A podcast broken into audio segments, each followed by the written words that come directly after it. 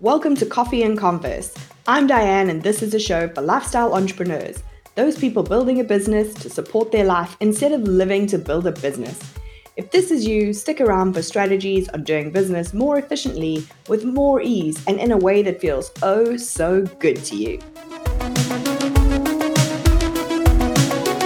Hey, hey. So, in last week's episode, number 41, I was talking about needing to leverage your energy and to plug your energy leaks in order to be able to grow your business in a way that you want to do it and to be able to do it faster. And one of those areas where I see both new businesses and established businesses really allow a huge energy drain to come into their space is through their clients. Now, that might be that you have clients who don't respect your boundaries who are asking you for things on unreasonable deadlines, who are interrupting your time off, who don't pay on time and you have to constantly chase them, who maybe show up every week and they haven't done the work, or they just never deliver what they promise on a deadline. Whatever it is about them, it's just that little feeling of dread that you feel when you see their name come up on your phone or in your inbox when you're preparing to have a call with them, all of that is taking energy away from you. So it's not only the energy of having to deal with all of the demands or the extra time spent chasing them for things, but also that emotional drain that's happening when you have to psych yourself up to have one of these conversations, when you have to prepare yourself for the call. And then afterwards, you just have to recover from the interaction that just wasn't really that much fun. So I want you to plug that leak by working with clients who light you up, who you love working with, who you are excited to speak to. And here's the problem writing essays about fictional ideal client avatars is not going to help you find those clients. I get it. It's one of the ways people teach ideal client avatar when you're brand new in business to really just help you steer your content. But I want you to stop thinking about, you know, Mary who does Pilates three times a week and has two children and a husband who works a stressful nine to five or whatever it is that you've written in the past. No judgment. We have all done it. However, the key to working with clients you like is to work with people you like.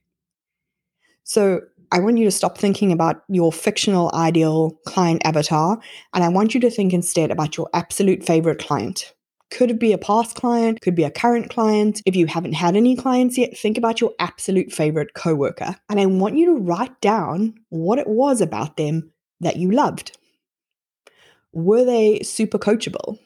Did they have a great sense of humor? Were they always positive? Did they work their little tushies off? what was it about them that made you love spending time with them, love working with them, excited to speak to them? I want you to describe them as a person, as if they were a friend, not a set of demographics. The more real that person is in your head, the clearer you are going to see on a sales call if you are talking to someone who meets these requirements. If you want to work with clients who light you up, you have to make that decision at the very beginning. You have to be committed to only letting people in who you love. Now, I completely understand there are times where, you know, money might be a bit tighter, where there are bills to pay, and maybe that amazing person that you love isn't the person knocking on your front door. You still need to pay the bills while you begin to attract this person. You've been writing content and copy for your fictional character, and you now need to make sure that that starts to match back to these requirements. I want you to keep in mind that if you only have these clients who you don't like working with and you keep letting more of them in, you are never going to have capacity for the people that you do like to work with. Remember that these clients drain you and take more time from you than clients who excite you. They are reducing your overall capacity by draining your time and your energy. So you're going to have less capacity for clients in general. Maybe you're listening just thinking, oh, I'm already working with some of these clients that I'm not loving. Start planning to fire them. It might not be possible right now, but if you start finding new clients that you do love to cover the bills, think about who you would fire first. Sometimes it's good to have that visual of the most draining client in your mind when you're on a sales call and asking yourself if this person is really someone that you're going to love working with. Once you do start working with clients that you love, you will find that it takes less energy and less time to make as much, if not more, impact. And that means it's going to create capacity by making you more effective with your time and your energy, allowing you to serve even more clients.